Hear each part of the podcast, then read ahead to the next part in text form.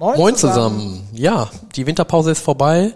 Wir saßen heute zusammen und haben die erste Folge im neuen Jahr aufgenommen mit Michael Röck, Bereichsleiter Kraftfahrt. Genau, zu dem du ja auch eine besondere Beziehung hast und auch eine besondere Anekdote.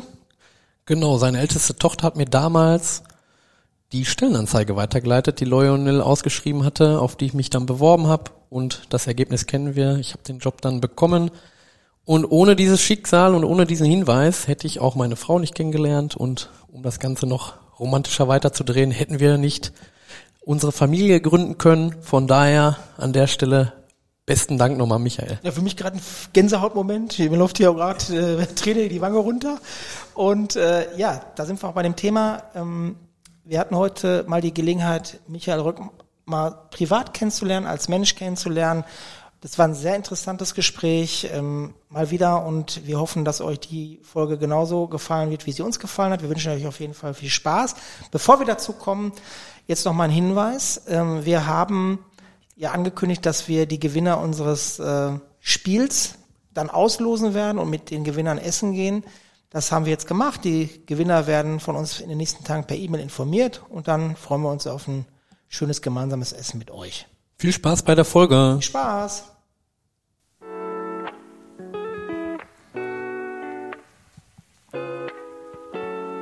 Inside, der Podcast der Leue und N I L Gruppe.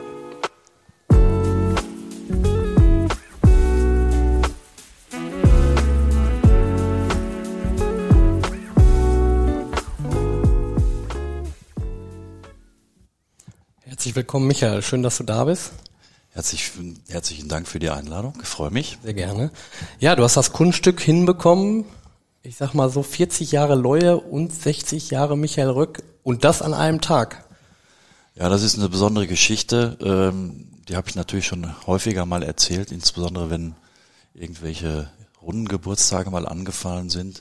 Da waren ja jetzt schon ein paar in meiner Vergangenheit hier auch bei Leue.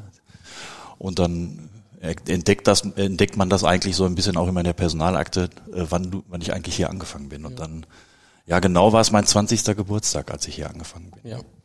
Und ähm, vierzig Jahre ist ja schon, also für mich zumindest aktuell, relativ unvorstellbar. Wenn du diese vierzig Jahre jetzt mal so, ja, noch nicht Revue passieren lässt, aber was kommt dir immer mal wieder so in den Kopf?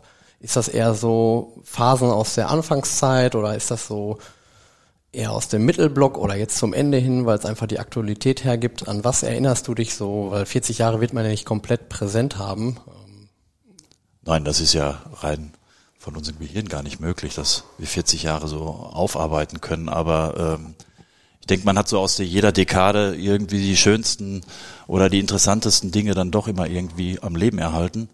Ähm, ja, die ersten zehn Jahre, die waren eigentlich eher so verbunden auch mit meiner eigenen persönlichen Entwicklung.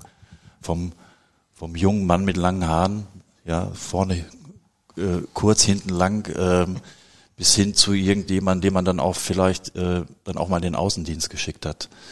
Äh, das war eher so eine prägende Phase für mich. Ja. Ähm, aber genau, um diese vierzig Jahre zu erreichen, musstest du auch noch ein paar Dinge vorher erledigen. Und ich würde sagen, da klappern wir im Zuge der beruflichen Fragerunde mal etwas ab. Ja, gerne. Der berufliche Plausch. Wie war dein Bildungsweg?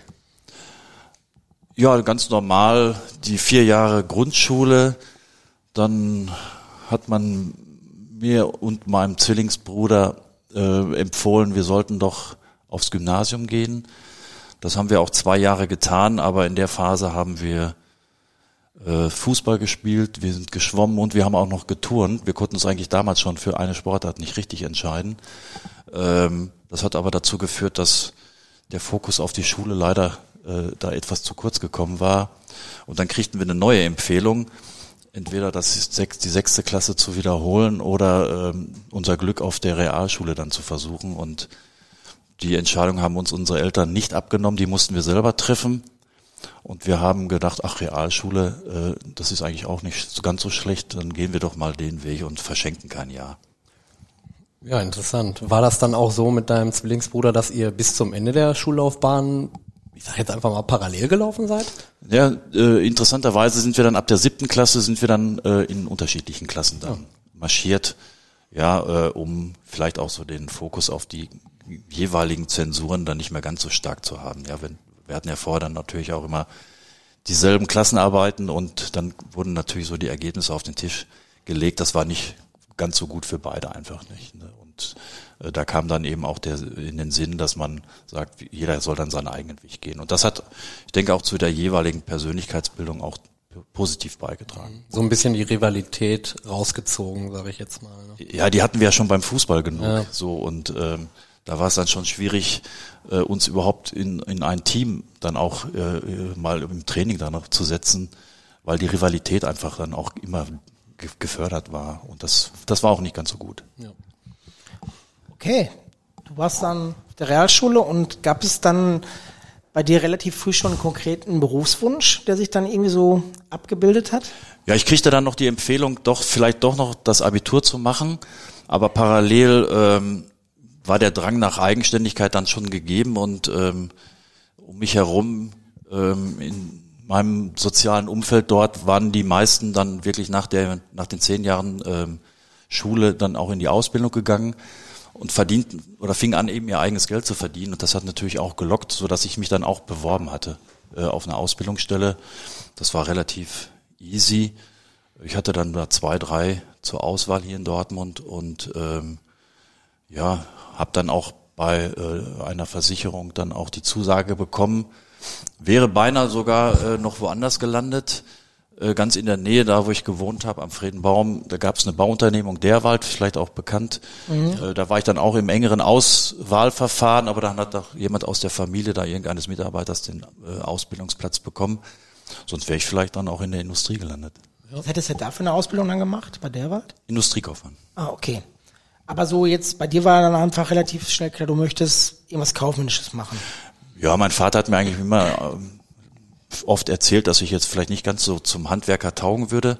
Ähm, und dann war für mich eigentlich der der Weg dann in die kaufmännische Ausbildung relativ klar. Okay. Ja, und ähm, dann hast du deine Ausbildung ja bei der Winterthur gemacht. Da schon mal der Bogen zu Leue. Kanntest du Leue zu dieser damaligen Zeit schon? War dir das präsent? Nee, Leue selber nicht. Aber dass hier in der Nachbarschaft es eine Albinger Stelle gab, das das war damals schon bekannt, ja. Und wie ist dann schlussendlich der Kontakt zustande gekommen? Ja, ganz witzigerweise, der damalige Personalchef von von Leue, Klaus Witthaus, war mein mündlicher Prüfer Ach. in meiner mündlichen Prüfung und wir haben, ich glaube, ich war auch der Letzte, der an dem Tag geprüft wurde und dann hat man sich so ein bisschen auch nach dem nach der Prüfung dann noch unterhalten und was machst du denn jetzt und wo, wie geht dein, wo soll dein Weg jetzt hingehen?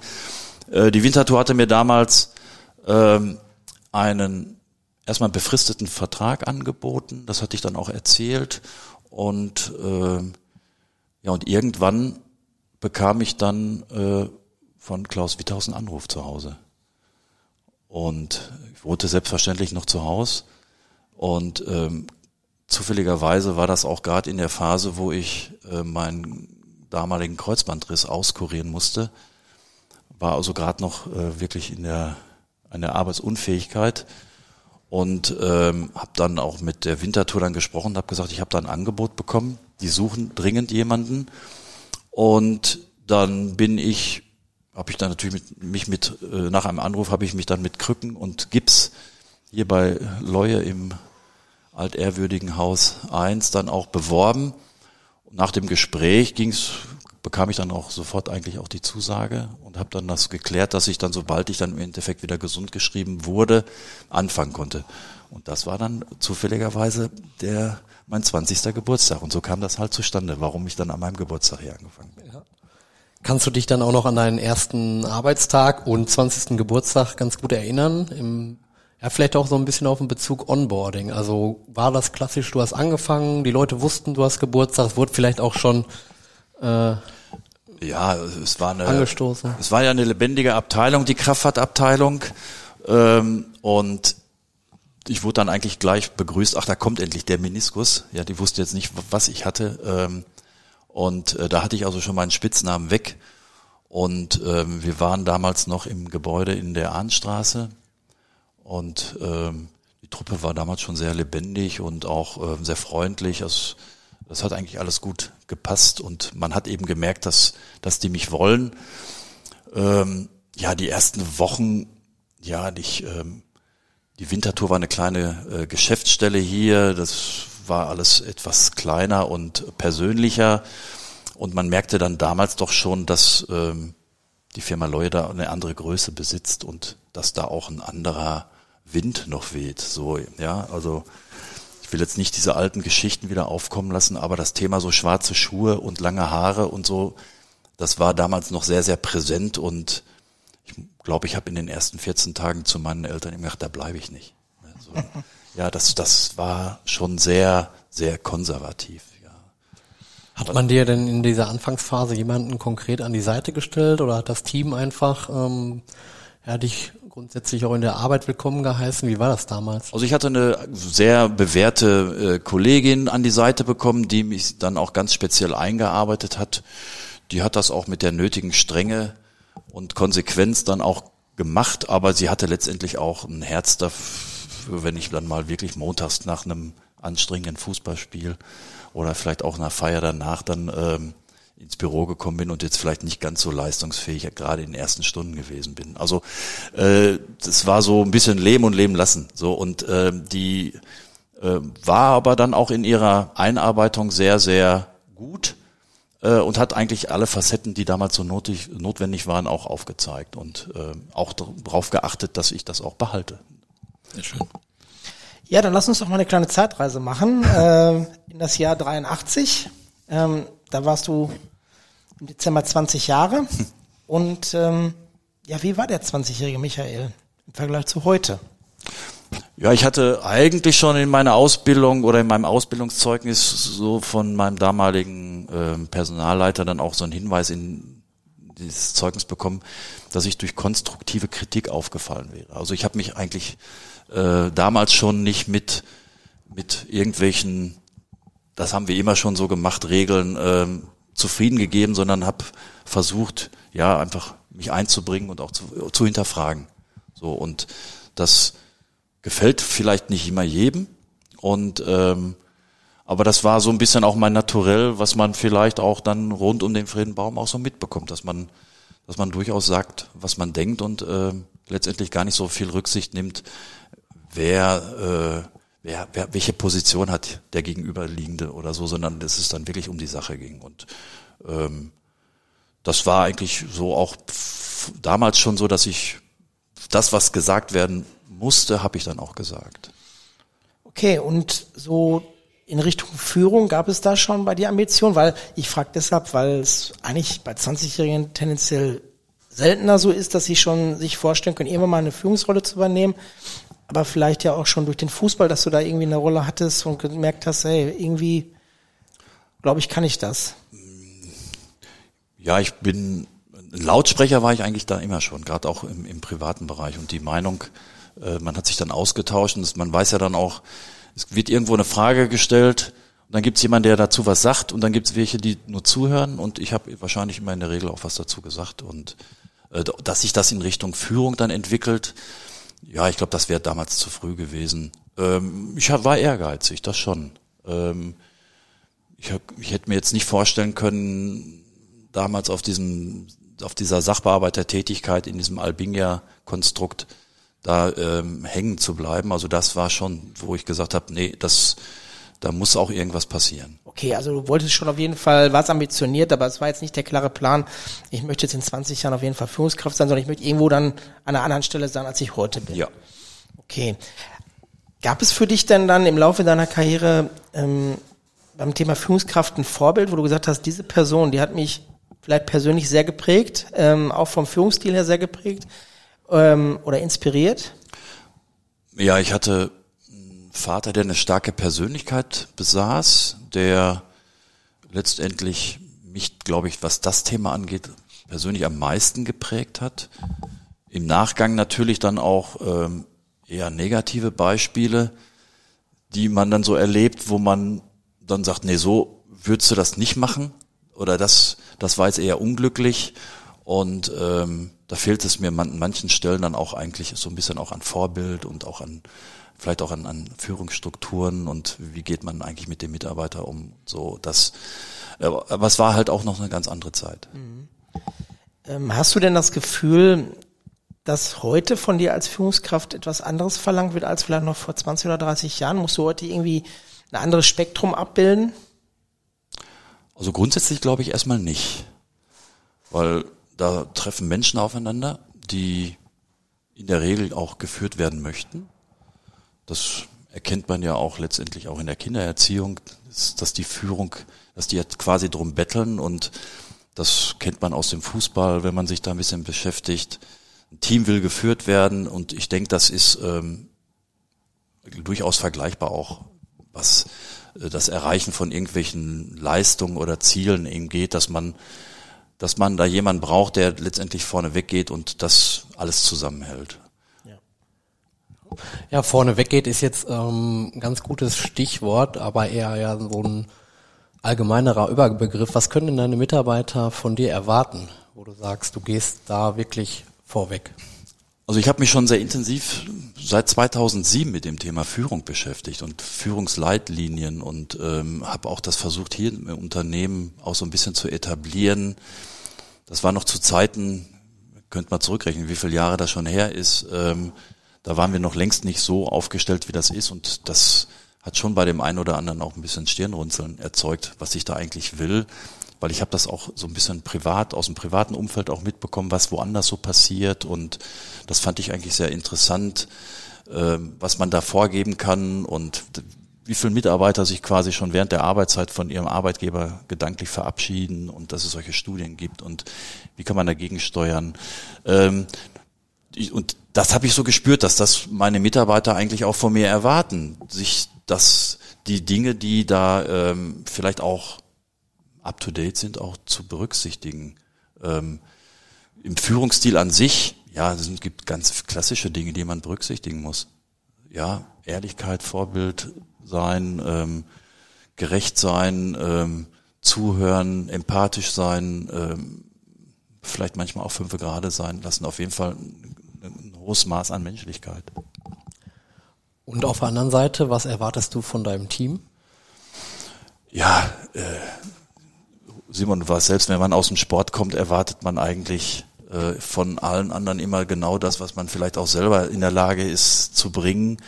Ähm, und ja, dass man sich auch in seiner Leistungsfähigkeit auch immer wieder ein bisschen den, selber in Frage stellt, dass man diese Leistung und Lernbereitschaft natürlich mitbringt. Ähm, ich sage immer, wenn wir den richtige, die richtige Person bei uns in die Abteilung bekommen, das, wir bringen dem alles bei. Ähm, Der muss letztendlich jetzt nicht der Fachexperte sein, der muss sich dafür interessieren und der muss gut zuhören und der muss ja auch sich im Team bewegen können. Ja, das ist ja so ein klassischer Leitsatz, den man eigentlich immer wieder hört, ne? Erwarte nichts von deinen Leuten, was du nicht selber auch von dir erwartest oder vorlebst, ne? Weil gerade das ist ja dann authentisch und ähm, glaubwürdig, ne? Wenn ich selber das nicht vorlebe, dann kann ich es halt auch nicht einfordern. Ja. Nee, wirkt dann eben nicht authentisch. Ja, ne? Ja, und eine klare Fehlerkultur, ne? Dass man sagt, ähm, nicht jeder Schuss aufs Tor, der geht sofort rein, sondern wir müssen vielleicht auch öfter mal daneben schießen, um zu wissen, ja, wo's wo's Tor dann wirklich ja. steht. Und und das jetzt nicht als Problem darstellen, sondern eben als, ja, manchmal gewinnt man und manchmal lernt man. Also das ist so, nicht man verliert nicht, sondern ich bin da der Meinung, dass ähm, dass wir aus allen Dingen, die wir tun, ähm, eben auch einen Mehrwert ziehen. Definitiv. Ja. Ja, du hast ja gerade gesagt, du erwartest von dir auch, dass du up-to-date bleibst und so diesen Weitblick hast und immer mal wieder am Puls der Zeit bleibst. Um, was ist denn so deiner Einschätzung nach die größte Herausforderung oder Herausforderungen, die so in naher Zukunft auf deine Abteilung zukommen wird?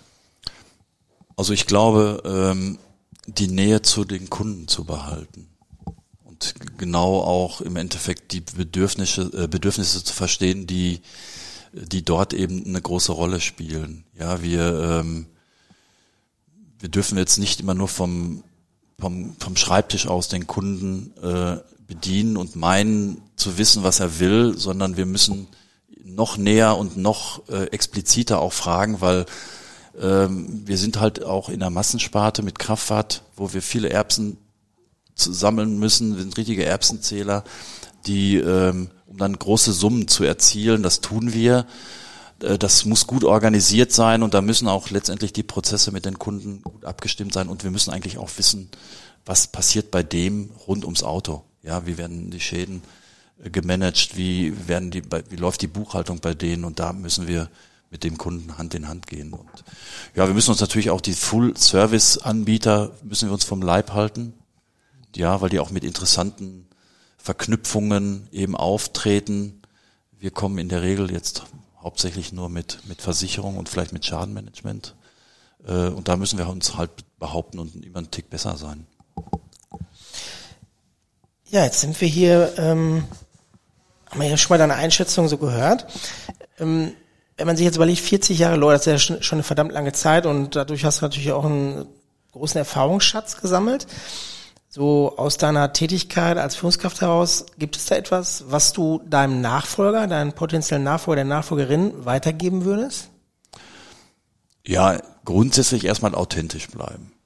Ja, das ist also, wir sind nicht alle perfekt und wir machen selber auch Fehler, ähm, und das letztendlich auch in einer, auch ein Mitarbeiterweg äh, auch als, immer als Entwicklung zu sehen. Ähm, und ganz wichtig, eben die Ziele nicht aus den Augen zu verlieren. Es gibt immer wieder Veränderungen von Rahmenbedingungen, die uns vielleicht auch in unseren Planungen ähm, stören oder eben anders fordern und das Zeitspektrum dann eben anders nutzen, äh, müssen wir es halt anders nutzen und ähm, da das Ziel nicht aus den Augen zu verlieren, um dann wieder vielleicht da wieder zurückzukommen in, zu den eigentlichen Vor- Vorhaben, die man eigentlich für sich schon geplant hatte. Dann hätte ich noch die Frage, warum passen Michael und Lionel eigentlich so gut zusammen? Weil wir eine Fußballmannschaft hatten. Nein. Okay, danke.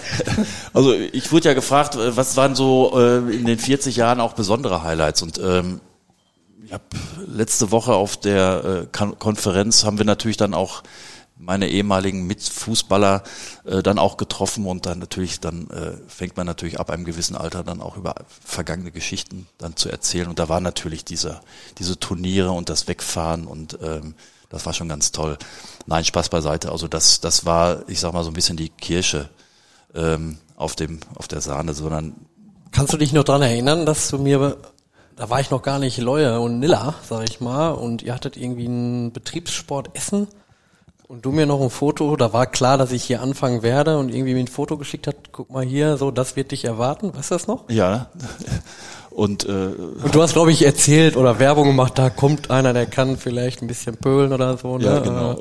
Der, der ist nicht nur nett, der kann auch noch pölen, außer den können wir gebrauchen. Also ja, weil das war so die Hauptfrage, ich fing hier an, der erste Tag, weiß ich noch, und dann so, ah, und hier nächste Woche gehen wir pölen, bist du dabei und so. Und da war eigentlich egal, was ich, glaube ich, fachlich abliefere, da war das Fußballerische viel wichtiger. Also. Ja, ich denke, die äh, menschliche Komponente, die die soll ja auch am Anfang... mit das Wichtigste sein. Alles andere äh, entwickelt sich dann ja auch. Ähm, nein, in vierzig Jahren hat mir Leue immer die Möglichkeit gegeben, ähm, in neue Dinge hineinzuriechen, Dinge auszuprobieren. Ähm, ja, nach dem nach dem Motto so, wer will, der kann hier. So, das heißt also, wer die richtige Motivation hat, der bekommt auch die Möglichkeit, auch mal was auszuprobieren, sei es damals meine Außendiensttätigkeit als Fachspartenberater. Das hat mir besonders viel gegeben, zu sagen, mit meinem damaligen Abteilungsleiter, Prokuristen, zu den Kunden bis ins tiefste Sauer- und Siegerland fahren zu können und dann auch wirklich leichte und ganz, ganz schwierige Kunden kennenzulernen, um und da ist mir eigentlich dieses äh, ja die die richtige Kundenorientierung erstmal eingepflanzt worden. Ähm, und eben diese Möglichkeiten und eben ja auch jegliche äh, Unterstützung, was den eigenen persönlichen Bildungs- und oder das oder Weiterbildungsangebot angeht, auch hier in Anspruch nehmen zu können, das fand ich. Und eben auch die Strategie äh, der internen Besetzung, Nachbesetzung. Das ist eigentlich auch ein ganz wichtiger Faktor gewesen, dass man schon das Gefühl hatte, du wirst hier schon gesehen, Hat ein bisschen lange gedauert, ne, bis das sich dann auch wirklich so eingestellt hat.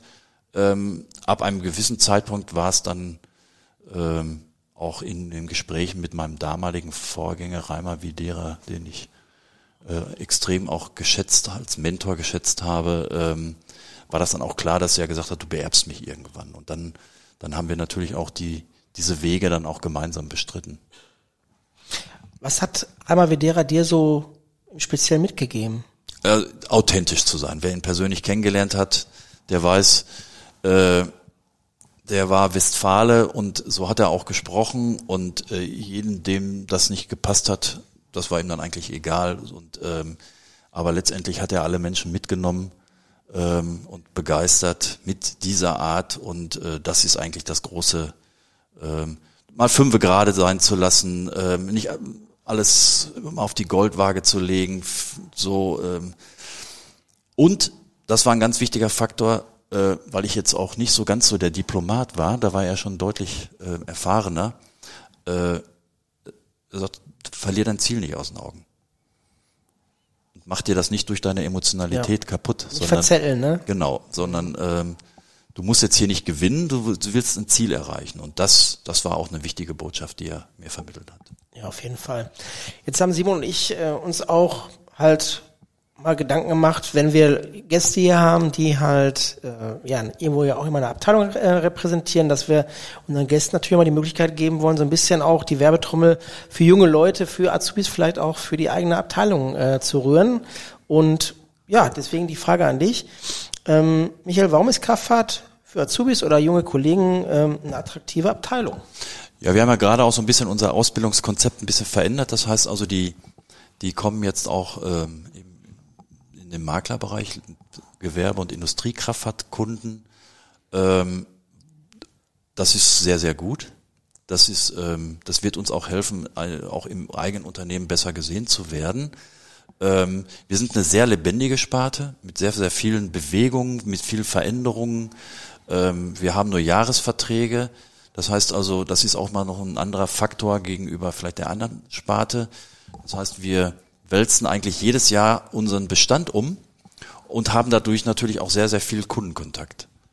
Und das ist so ein bisschen aus meiner Sicht auch das Salz in der Suppe. Ja, wir, wir verwalten hier nicht nur Verträge, Papier, so wie es früher war, sondern, oder zukünftig eben Dateien, sondern wir haben, wir sind da wirklich sehr, sehr nah am Kunden. Weil da passiert ja immer was, ja. Die, gerade auch die, die Veränderung jetzt im, Beru- im Bereich der, der Mobilitäten. Ja, wir, äh, die Fuhrparks wandeln jetzt in die Richtung E-Mobilität und das muss auch ähm, dann entsprechend versichert werden. Und die, die Entwicklung auch bei den Versicherern muss man dann auch beobachten. Äh, wer bietet da was an und äh, sind die mittlerweile alle gleich gut oder gibt es da Leistungsunterschiede? Ähm, also wer so ein bisschen eine gewisse Affinität für diese Themen hat, der passt perfekt zu uns. Er muss aber auch eben wissen, dass wir eben, nochmal dieser, dieser Punkt mit den Jahresverträgen, dass wir jedes Jahr äh, in unseren Bestand, uns in diesen Bestand stürzen. Ich habe gerade noch zum Kollegen gesagt, nur noch acht Monate bis zum nächsten äh, Jahreswechsel, Endgeschäft. Äh, dann sagt er, ja, kann man so sehen, muss man aber nicht. Ne? Ja. Aber das ist eigentlich der, dass, dass wir viel näher vielleicht manchmal am Kunden sind, weil bei uns eben was passiert. Okay. Damit schließen wir dann auch den Bereich der ähm Beruflichen, Beruflichen Fragerunde. Fragerunde. Danke, Simon. Sehr danke. Gerne. Du machst und das heute äh, genau. zum ersten Mal. Schön, ja, dass du da ja, bist. Danke, übrigens. Danke, Simon. Der private Schnack. Private Schnack. Du bist in Österreich geboren, Michael. Nee. Nein. Ich bin ein klassisches Migrantenkind. Ähm, meine Mutter kommt äh, gebürtig aus Oberschlesien und ist in ihrer, musste in ihrer Jugend ähm, nach Österreich fliehen und ähm, hat dann dort einige Jahre gelebt, bis sie meinen Vater, ein Grazer aus der Steiermark, kennengelernt hat. Und ähm, durch den Krieg sind irgendwelche Verwandten meiner Mutter nach Dortmund versprengt worden. ich glaube, der Liebe auch wegen. Und dann durften die die mal hier besuchen, also als sie dann zusammen waren. Und dann hat mein Vater äh, das Ausreisefieber gepackt und er wollte unbedingt nach Deutschland. Und dann sind die Anfang der fünfziger Jahre nach Deutschland ähm, umgesiedelt. Und dann ist irgendwann, dann haben die geheiratet hier in Dortmund. Dann ist meine ältere Schwester geboren worden, kurz, sogar, ich glaube, ein Jahr nach der Heirat. Und wir, meine Bruder und ich dann sieben Jahre später dann. Haben wir auch wieder was gelernt. Aber hast du einen österreichischen Pass? Weil irgendwas habe ich doch mal gesehen. Oder? Ich habe einen österreichischen Pass, weil neunzehnhundert, in den achtziger Jahren gab es ja noch die Bundeswehrpflicht. Und ich durfte mich mit sechzehn dann entscheiden, ob ich den Bundeswehrdienst mit deutscher Staatsangehörigkeit äh, absolviere oder äh, vielleicht die Option wähle, äh, die österreichische Staatsangehörigkeit zu, auszuwählen. Und das haben wir dann gemacht und dadurch konnten wir natürlich dann auch viel schneller ins Berufsleben steig, äh, einsteigen. Wie würden dich deine Freunde beschreiben? Grob, gemein und gesellig. Das ist dann mehr so die... Das ist eine toxische Mischung, wenn ich überlege. Das ist so ein bisschen äh, natürlich eher aus der äh, aus meiner Fußballwelt, ähm, weil ich jetzt auch ein ja schon ein relativ harter Innenverteidiger gewesen bin. Und dein Bruder, was war das so für ein Spielertyp? Also war mehr so, sagtest, so so ein acht-zehner-Typ, so der okay. äh, der wollte viel mehr den Ball und äh, war dann auch technisch äh, ja auch deutlich besser als ich. Ähm, aber ich musste mir das alles so ein bisschen erkämpfen und dann war es naheliegend, dass ich dann auch eine Position bekleide, die ähm, die dann eher im ja vielleicht auch im Zerstören gelegen. Ja.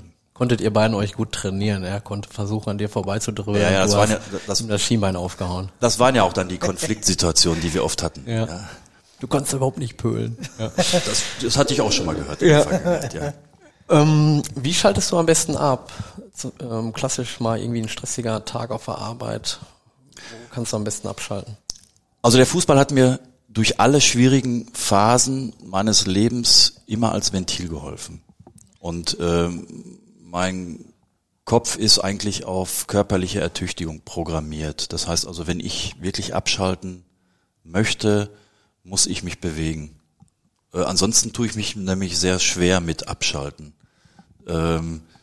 Das kann ich dann eigentlich am besten nur im Urlaub, wenn ich dann auch nicht abgelenkt werde durch irgendwelche Dinge. Ja, kann ich gut nachvollziehen. Also Sport ist auch zumindest bei mir das Ventil, wenn ich abends mich ausgepowert habe und dann die frische Dusche, danach ist ja, eigentlich äh, resettet. Alles also, wieder ja. Von vorne. Ja, und beim Fußballsport geht's ja auch dann selber auch manchmal rau und laut zu und äh, da konnte man sich also wirklich austoben. Das hat mir und natürlich das Kabinenleben ja. Sicherlich auch, ne, dass man danach nochmal zusammensitzt und sich auch vielleicht anders mal Meinungen sagen kann oder das, Spaß haben kann. Ne? Ja, das war auch so ein bisschen, das habe ich eigentlich relativ nach meiner sta- schweren Verletzung gemerkt, dass ich, die große Karriere war dann nicht nicht mehr vorprogrammiert.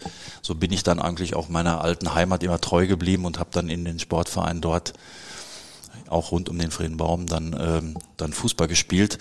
Und da war natürlich auch, äh, ja, gerade das Kabinenleben, das wurde, das, also die dritte, vierte Halbzeit, die war... Äh, die war oftmals genauso lang wie das Spiel, ja. Also das intensiv. Oder, oder meistens auch noch länger und vielleicht sogar intensiver. Also das, äh, davon profitiere ich heute noch, habe noch sehr viele Freunde im, in meinem persönlichen Umfeld, die eben, die eben dieselben Geschichten auch erzählen können wie ich. Ja. Jetzt hat sich bei mir noch eine Frage gegeben. Du hast eine ältere Schwester und einen Zwillingsbruder? Ja. Ähm, könnte man euch verwechseln? Nein. Okay, also man merkt dann schon den Unterschied. Ja. Okay. Und ähm, zum Thema Fußball, gab es bei dir mal so einen Punkt, wo es tatsächlich auch äh, für eine Profikarriere hätte reichen können? Also sagen wir mal, vor dem Kreuzbandriss, hattest du das Potenzial oder hättest du das Potenzial gehabt? Nein, nicht wirklich. Also äh, mental glaube ich schon, weil ähm, ich mich sehr, sehr gut selbst motivieren kann. Und wenn ich mir Ziele setze, dann... Ähm, versuche ich die mit aller Macht auch umzusetzen. Das ist fast ein Tick von mir. Also wenn ich sage, wir gehen heute zum Gipfelkreuz, dann muss ich da hoch. Auch äh, wenn es jetzt schneien und regnen würde. Also ich ähm, ich habe so den Drang, das, was ich mir vornehme, dann auch wirklich ähm, dann auch umzusetzen. Ich überlege vorher genau, was ich was ich mir zumute und was ich ähm, umsetzen möchte. Kann auch sehr, sehr faul und bequem sein. Aber wenn ich mir was vornehme, dann ziehe ich das durch.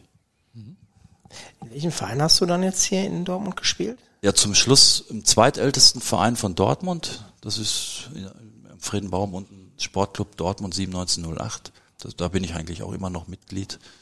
Und äh, der Verein ist mittlerweile natürlich sehr, sehr ganz klein geworden und auch unbedeutend. Aber die persönliche Gemeinschaft dort, die trägt uns halt immer noch. Und das ist auch noch immer noch ein Treffpunkt für uns. Okay. Ja, wir haben heute Freitag. Ähm, Wochenende wird so langsam eingeläutet. Wie sieht denn für dich das perfekte Wochenende aus? Ja, am liebsten mit vier Tagen. So, weil ähm, ja, es passiert, ich bin da auch manchmal ein sehr ruheloser Mensch. Also ich habe gemerkt, dass die Corona-Zeit mir sogar ganz gut getan hat, weil ich dann für mich auch da ein bisschen ähm, die Sicht auf andere Dinge, weil keine Feier ohne Meier war das zum Teil bei mir auch und ähm, habe überall immer die die Momente und die Menschen gesucht, mich zu treffen und zu begegnen und ähm, äh, perfektes Wochenende, ja, also das muss jetzt nicht mehr ganz so intensiv sein wie noch vor, vor einigen Jahren, aber ich, ich, ein gutes Frühstück, damit fängt eigentlich ein, ein entspanntes Frühstück, damit fängt eigentlich schon ein gutes Wochenende an und dann mit Aktivitäten, mit unserem und Treffen mit der Familie, mit unseren lieben Töchtern, ähm, mit Freunden, zum B V B gehen, äh, mal essen gehen, äh, Musik, ja, äh, gehe ganz gerne auch mal in den einen oder anderen Club, um mir dann auch vielleicht mal eine Coverband oder irgendwie sowas anzuhören. Cool. Ja, ich sag mal, wir alle ähm, haben ja irgendwie eine Definition, was für uns Luxus ist. Was ist für dich Luxus? Was bedeutet für dich Luxus? Luxus. Luxus ist, so habe ich es eigentlich immer beschrieben, dass ich aus meinem Wohnzimmer direkt in den Garten gehen kann. Wir sind klassisch in einer Mietwohnung aufgewachsen und ähm, das war so ein bisschen der Traum damals.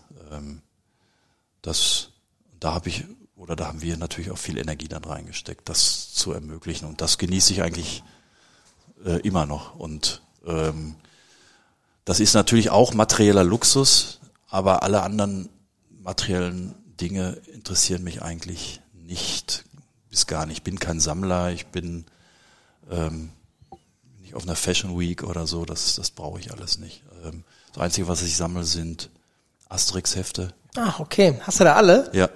Okay. Gebunden. Hm. Also, das, also die, ähm, die haben mich eigentlich immer schon fasziniert und ähm, der Witz und die Ironie, die man in diesen Büchern gefunden hat, die hat mir immer, immer gefallen. Wobei Bücher mich eigentlich immer schon fasziniert haben. Okay. Ähm, welche großen Träume oder Ziele hast du noch so für dein Leben? Ich bin eigentlich ein Mensch, der sehr, sehr stark in der Gegenwart lebt. Mhm. Das heißt also, der Blick zurück, der findet nicht ganz so häufig statt und äh, Planung für die Zukunft, ja, also die versuche ich eigentlich relativ klein zu halten. Deswegen ähm, das, also so eine Bucketlist oder wie von der wir ja, heutzutage genau. alle sprechen, also die habe ich nicht. Mhm. Also ich fühle mich sehr, sehr wohl in Europa. Ähm, wisst, wir haben ein Wohnmobil und ähm, diese, das ist auch für mich Luxus, einfach irgendwo hinfahren zu können, ohne groß planen zu müssen. Ja, das Leben in bei Leue ist mit viel Planungen und mit viel Terminen und mit viel Struktur verbunden. Ich lieb's dann einfach zu sagen, Ähm, wo fahren wir denn heute hin? Und das ist uns auch wirklich passiert, dass wir morgens im Auto saßen am ersten Urlaubstag. Fahren wir jetzt nach Frankreich oder fahren wir jetzt nach Kroatien? Also wir, und dann haben wir nochmal geguckt, wo ist das Wetter besser oder so, und dann sind wir einfach losgefahren. Ja, ist cool. Das ist für mich auch Luxus. Okay, also auch so ein bisschen diese Freiheit zu haben, ja. ähm, zu machen, was man will, worauf man gerade Bock hat, einfach, ne? Ja. Okay. Du hast ja jetzt gesagt, du bist mit dem Wohnmobil unterwegs. Jetzt angenommen, ich würde jetzt sagen, Michael, ich habe jetzt auch mal Bock auf einen Roadtrip durch Europa und dafür brauche ich ein geiles Mixtape. Welche drei Bands wären da, wenn du mir eins fertig machen würdest, mindestens darauf vertreten? Nur drei. Also in der Jugend war ich großer Queen-Fan. Mhm. Äh, da gab es damals immer so die Rivalitäten. Der eine hatte Queen, der andere Status Quo und äh, die die Versprengten hatten basically die Rollers, ne? Also die so, äh, aber die in den achtzigern gab es natürlich eine ganz tolle äh, Musikkultur, von der sogar die jungen Leute heute noch profitieren und auf, auf so derartige Partys gehen. Äh, die, die Queen wäre dabei. Ähm, ja, ich war auch ein großer Springsteen-Fan, habe ihn auch ein paar Mal live gesehen. Ja, ähm, und jetzt ein Insider-Tipp, das ist so eine Band, die habe ich jetzt seit oder habe ich vor zwei Jahren live in Hamburg gesehen.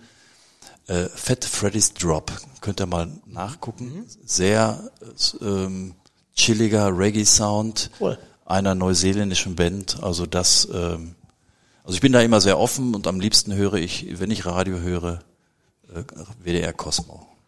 Ah, okay, das ist ja dieser, wo dann Musik aus aller Welt. Ja. Genau, habe ich auch eine Zeit lang regelmäßig gehört. Mhm. Ja, wir haben uns noch die Frage gestellt, wie du dir deinen Ruhestand vorstellst, beziehungsweise ob es schon konkrete Pläne gibt. Du hast gerade jetzt schon mal so das Wohnmobil-Hobby ähm, angesprochen. Habt ihr irgendwie euch schon mal gesagt, pass auf, damit steigen wir ein? Also es gibt schon deutlich äh, deutliche Pläne, was, wo wir hinreisen wollen, wenn ähm, wenn der Zeitrahmen dann eben größer ist. Ähm, Wir haben gerade Freunde, die haben alles verkauft und sind mit dem Segelboot unterwegs. Oh, cool. So, und ähm, das ist wäre mir äh, too much, aber mal ohne Zeitdruck nach Portugal, über Spanien, Frankreich, Atlantik oder Mittelmeer dann wieder zurück, also eine Riesentour. Ähm, das wäre ein Thema. Oder auch bis nach Griechenland mal mit dem Wohnmobil und dann über den ganzen Balkan zu fahren. Also das würde mir. Oder auch natürlich. Ähm, Ja, in Richtung, Richtung, Richtung Osten auch mal. Mhm. Also da, äh, aber eben noch nicht so konkret und auch nicht unter Druck, weil ja. das vielleicht auch bewusst mal diese Pläne, die du jetzt ein Leben lang beruflicher Natur auch einfach hattest, einfach mal offen lassen. Ne? Also so, was du gerade sagtest, mal losfahren, mal gucken, wo man rauskommt und äh, merkt man nach drei Wochen, ich will wieder nach Hause oder äh, merke es erst nach drei Monaten. Ne? Also dieses Ungebundene bestimmt. Das, ne? das auf jeden Fall. Ähm, Das alles ohne Zeitdruck. Ja, ja ähm, Berufsleben, Familie, äh, Verein, ähm, Freunde. Es, man versucht alles unter einen Hut zu bekommen und das erf- man merkt schon, dass man manchmal ganz schön auf der Flucht ist mhm. und so, dass man um, äh, um alles unter einen Hut zu bringen. Und ähm, das mit einer entsprechenden zeitlichen Gelassenheit, das, das ist eigentlich so der, der Plan. Vielleicht auch mal offen sein für neue Dinge. Ja, ich Kochen oder Malen oder so, ne? Ich esse sehr gern, aber was das Kochen angeht, da bin ich echt ne, bin ich ungenügend. Ja. Ja. Ähm, die Frage hatten wir gerade in der beruflichen äh, Fragerunde schon so ein Stück weit, jetzt aber in der privaten Fragerunde. Ähm, gibt es Personen, die wir vielleicht auch kennen, die dich besonders inspiriert haben, auch so auf privater Ebene, wo du dann irgendwie ein Hobby hergezogen hast oder ähm, irgendwie andere Dinge? Ja, ähm, neunzehnhundertvierundsiebzig habe ich meine erste Weltmeisterschaft gesehen und habe dann, ähm, wir haben den Franz jetzt gerade beerdigt und ähm, ich hatte das erste Baumwolltrikot dann äh, von Sporthaus Schmidt bekommen mit Deutschland-Trikot mit der drei, Paul Breitner gewesen, ähm, der dann den entscheidenden Elfmeter dann auch noch im, im Endspiel gespielt hat. Das war so äh, die die Mannschaft an sich äh, und diese Weltmeisterschaft und auch die, die davor hergehende Olympiade, die haben mich damals schon als als junger Mensch, ganz junger Mensch äh, begeistert. Äh, natürlich dann im Laufe der des Lebens dann auch der ein oder andere Sportler, der to- herausragende Leistungen gebracht hat, ähm, sei es auch beim Tennis, der Boris und die Steffi oder so. Also es gab immer so äh, dann Dinge, wo ich dann gesagt habe, boah, das das sind jetzt ähm, ja richtige Weltstars. Oder mhm. auch natürlich der ein oder andere Musiker, den man natürlich dann auch angehimmelt hat. Ähm, aber ähm, So als Kind wollte ich immer Held sein. So, ja. Ich weiß nicht, ob man, ob jeder dieses Gefühl hat, äh, was weiß ich, ne, irgendwie in einer besonderen Situation eine besondere Fähigkeit zu haben oder so. Und ähm, das, aber so ganz speziell, dass ich sage, ähm, ein Vorbild gibt, gibt eine Menge Menschen, die ich mal persönlich treffen wollte. Ja. Ähm, Hast du da konkrete Beispiele? Ja, also Jürgen Klopp natürlich so, ne, als mhm. ja. so, als ja. als Sportler, Trainer und eben auch als Mensch, so, das wäre zum Beispiel für mich jemand, wo ich sage, da hätte ich jetzt schon Spaß dran. Ja. Oder so. Ähm, du hast gerade gesagt, kochen kannst du nicht wirklich. Ähm, was kannst du denn oder was ist dein verborgenes Talent, was man jetzt vielleicht gar nicht so erahnt? Ja, gefühlt bin ich ja eigentlich ein offenes Buch. Das heißt also, ich lasse die Menschen schon an meinem Leben teilhaben und ähm, habe die Erfahrung gemacht, dass wenn du was erzählst, dann erzählen die dir auch was. Ja. Mhm.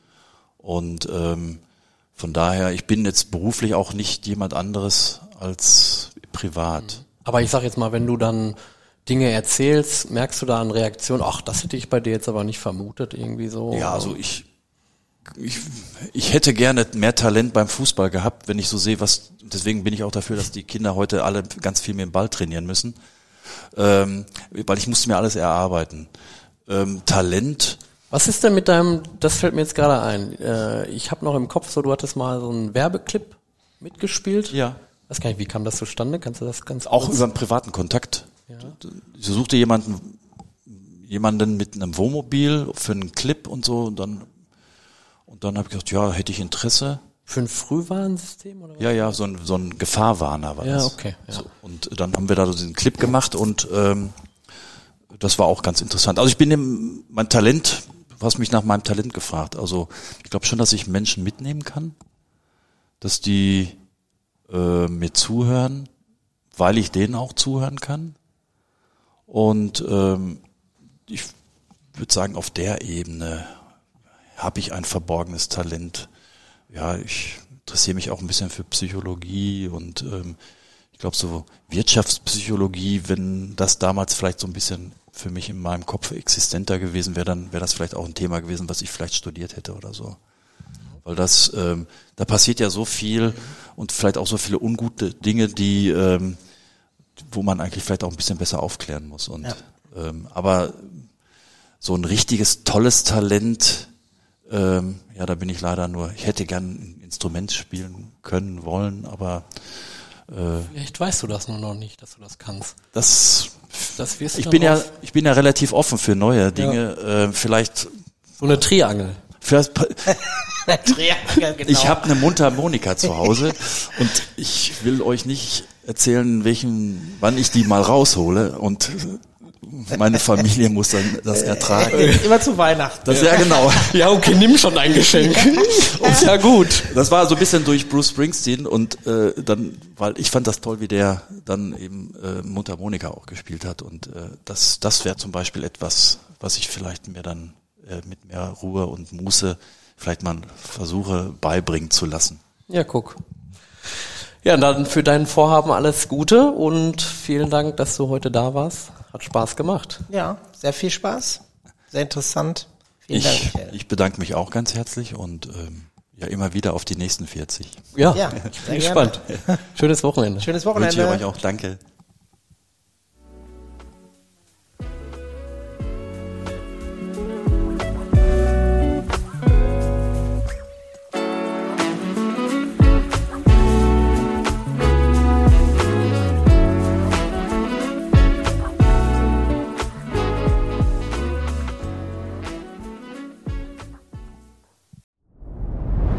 Dir hat dieser Podcast gefallen? Dann klicke jetzt auf Abonnieren und empfehle ihn weiter. Bleib immer auf dem Laufenden und folge uns bei Twitter, Instagram und Facebook. Mehr Podcasts findest du auf mein podcast punkt de.